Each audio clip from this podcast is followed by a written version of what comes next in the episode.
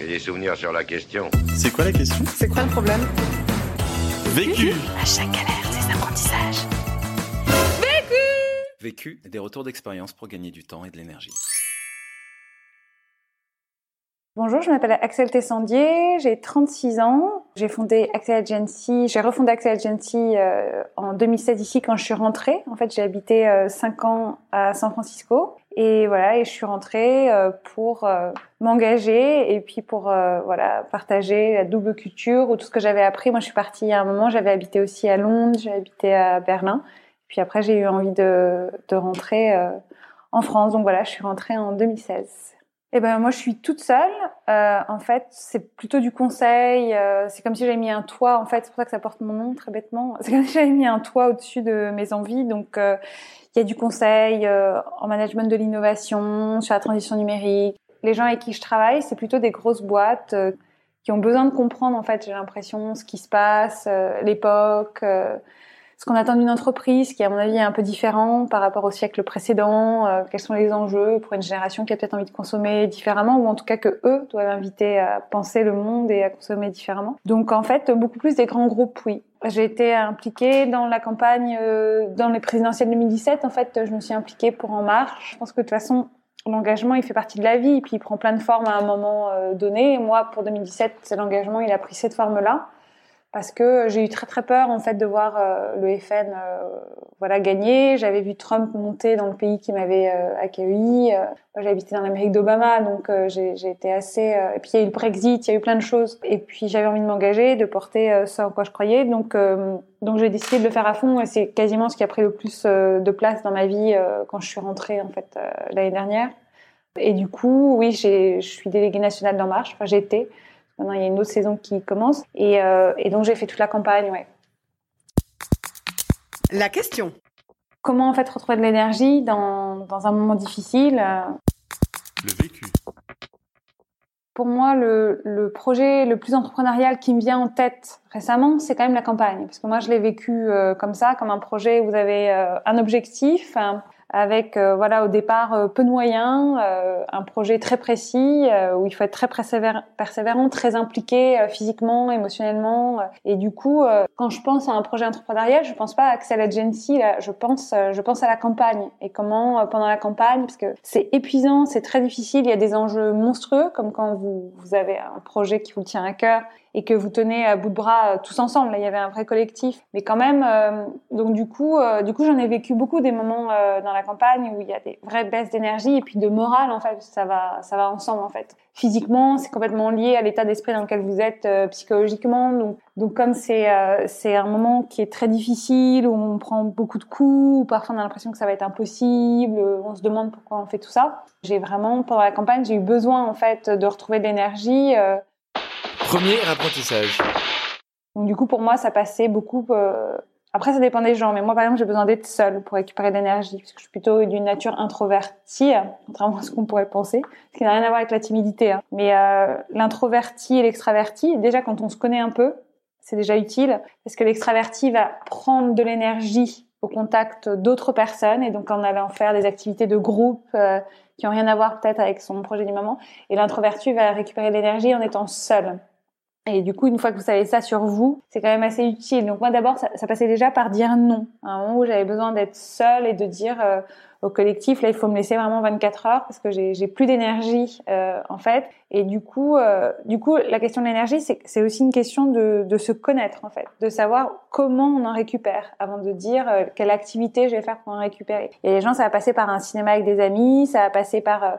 moi, ça passe beaucoup par être seul et, et le sport tu apprends à te connaître en fait au fur et à mesure euh, des années. Et puis moi, c'est des sujets qui m'ont toujours intéressé. Euh, en France, on dirait développement personnel. euh, J'en sais rien. Je sais pas s'il faut donner un nom, mais se connaître soi, c'est quand même la la seule façon de participer au collectif. C'est pas de l'égoïsme, c'est pas un truc de hippie moderne. C'est vraiment savoir, ok, qui je suis et du coup comment je peux participer euh, de façon optimum euh, au groupe, au collectif. En fait, le travail sur toi, il vient quand t'es pas bien dans ta vie ou que t'aimes pas ton job ou que tu te demandes, t'as l'impression que t'es dans une vie qui te ressemble pas complètement. Donc moi, je pense que j'ai commencé à m'intéresser à ces sujets-là vers 26, 27 ans et euh, et puis c'est idiot. Enfin non, c'est pas idiot, mais euh, quand je me suis mis au yoga, moi c'est une pratique euh, qui a vachement, euh, qui a été très utile pour moi. Et cette pratique plutôt euh, physique, aussi une pratique euh, de recherche de soi. Et donc, c'est la pratique du yoga, en fait, qui m'a amené à tout ça. Je pense que, en fait, ça, va ensemble. Je sais pas comment on réussit sa vie si on ne sait pas qui l'on est. Et on dit souvent que l'entrepreneuriat, etc., c'est poursuivre sa passion et tout. Ouais, c'est aussi savoir euh, ce pourquoi on est prêt à souffrir, quoi. Parce que c'est des moments qui sont difficiles. Et donc, euh, il faut savoir, il y a une passion, c'est jamais un long fleuve tranquille. L'entrepreneuriat, c'est jamais un long fleuve tranquille. Mais quand on se connaît, on sait comment gérer euh, ce, fleuve qui est pas super tranquille, je trouve. Deuxième apprentissage. Donc le deuxième apprentissage, pour retrouver de l'énergie, moi par exemple, c'est le journaling. Ce qu'on appelle le journaling, c'est le fait d'écrire.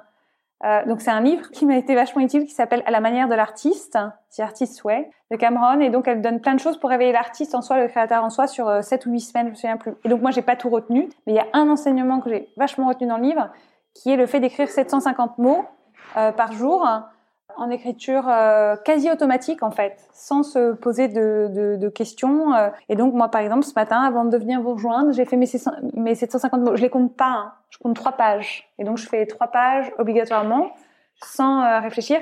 Et ça c'est hyper intéressant comme exercice parce que tu vois très bien ton état du jour. Et qu'est-ce que tu dois faire en fonction de cet état-là? Qu'est-ce que quand il y a un jour où t'es down, c'est pas la peine de te mettre des montagnes quand t'es les jours où t'es super en forme, mets-toi des, des montagnes. Ça te désintermédiarise. En fait, c'est très très scientifique. C'est le fait de, c'est comme le fait de se parler à la troisième personne du singulier, paraît-il, euh, te, en fait, te distance de tes angoisses. Si tu dis euh, Mathilde fait une crise d'angoisse, c'est pas la même chose que dire je fais une crise d'angoisse. Des choses qui sont très différentes parce qu'en fait, tu te désintermédiarises du sujet. C'est exactement la même chose quand tu écris et que tu poses tes angoisses, tes doutes du jour. C'est déjà une façon de s'en libérer un peu. Donc ça, le journaling est vachement, mais ça peut être des, moi j'ai des journalings qui sont hyper joyeux. Et puis il y a des journalings où je suis pas du tout joyeuse et en fait ça c'est une discipline. Le yoga, le journaling, la méditation, c'est des disciplines qui sont très importantes pour moi. Donc j'ai écrit tous les jours. Ça me prend combien de temps de, de faire cette méthode? Euh, Écrire, ça dépend. Ça peut être 10 minutes. C'est assez rapide parce que généralement, tu as toujours des trucs à dire. Moi, je me pose pas euh, sans faire la question. Mais je voulais dire, plus tu es occupé, plus il faut prendre le temps de le faire. Vraiment, je le pense. Euh, moi, au cœur de la campagne, euh, je le faisais. Même si ça veut dire 10 minutes de yoga dans mon train. Ou 10 minutes de yoga dans ma chambre d'hôtel quand j'arrivais sur un déplacement. Euh, moins tu as de temps, plus il faut le faire. Troisième apprentissage. Le troisième apprentissage, aussi, sur le fait de gagner de l'énergie. Moi, je trouve que c'est hyper important. Cette phrase, elle peut sembler très bête. Une mauvaise journée n'est pas une mauvaise vie. Mais quand tu es au bout de ta vie, elle aide vachement. Parce qu'en fait, tu te rends compte que tout est éphémère en fait, les grandes joies comme les grands bonheurs. Donc ce sentiment affreux de loose totale, si tu as un moment de lucidité pour toi, il ne va pas durer. Hein, et ben, tu as juste besoin de ce moment de te dire a bad day et même une mauvaise heure n'est pas une mauvaise journée. Moi j'ai vu des états chez moi changer hein, d'une heure à une autre en fonction de ce que j'ai pu faire avant, pendant. Là par exemple, moi quand je suis au bout de ma vie, le yoga ou le sport va être un réflexe que c'est un moment d'une heure, 45 minutes, 30 minutes, mais ça peut être 20 minutes même, un truc de où tu changes ton état d'esprit. Donc, se rappeler qu'en fait, tout est éphémère, même ce moment affreux, je, crois que ça aide. Et donc, dans des moments de déprime totale, moi, je me le rappelle, j'ai donc ce mantra que je me répète, a bad day is not a bad life, a bad hour is not a bad day. Donc, tu peux dire en français, euh, une mauvaise journée n'est pas une mauvaise vie, une mauvaise heure n'est pas une mauvaise journée. Quand je suis vraiment au bout de ma vie. Et parfois, il faut juste l'accepter. Moi, je supporte pas lutter contre mes états. Je supporte pas lutter contre euh, un jour où je suis négative. C'est comme ça. Et voilà, il faut faire cette journée euh, avec ça. Et effectivement, si j'ai des trucs qui m'aident, je vais le faire. La méditation, euh, le journaling, ça. Mais c'est comme tu sais, quand tu as un deuil ou un chagrin d'amour, je trouve le pire que tu peux dire à un pote ou une pote, c'est oh, ça va aller et tout. Bah non, là ça va pas. C'est normal. Pleure. Vis ton chagrin et puis, euh, ça s'appelle la résilience, en fait. Moi, je crois beaucoup, beaucoup à cultiver sa résilience. Je dis, la résilience, elle viendra. Si tu en as envie, si tu le souhaites, mais tu t'en relèveras. Pas aujourd'hui, pas après-demain. Aujourd'hui, tu pleures. Après-demain, tu pleures aussi. Hein. Et puis, dans deux mois, dans trois mois, dans six mois. Moi, je trouve qu'on parle pas du tout assez de curiosité, d'empathie et de résilience. La résilience, pour moi, c'est une valeur, c'est un, quelque chose qui est fondamental parce que ça m'a sauvé un nombre de fois dans ma vie. Et je crois que l'entrepreneur, il a vachement besoin de ça aussi, savoir qu'il est résilient. Quatrième apprentissage. les rôles modèles et l'accompagnement, c'est ce qui manque le plus, notamment aux femmes en fait. Quand on leur demande dans l'entrepreneuriat, etc., ça revient toujours. Moi, j'ai des rôles modèles. Enfin, j'ai j'ai des lectures. Parfois mes rôles modèles, je les ai jamais rencontrés. Et c'est pas grave. Je, reviens à elles, je vais les lire. Euh, je vais regarder des, des, documentaires sur leur vie, enfin des trucs idiots, des trucs. Euh, mais je vous raconte, je donne un exemple. Un jour, j'étais au bout de ma vie, mais de façon plus personnelle.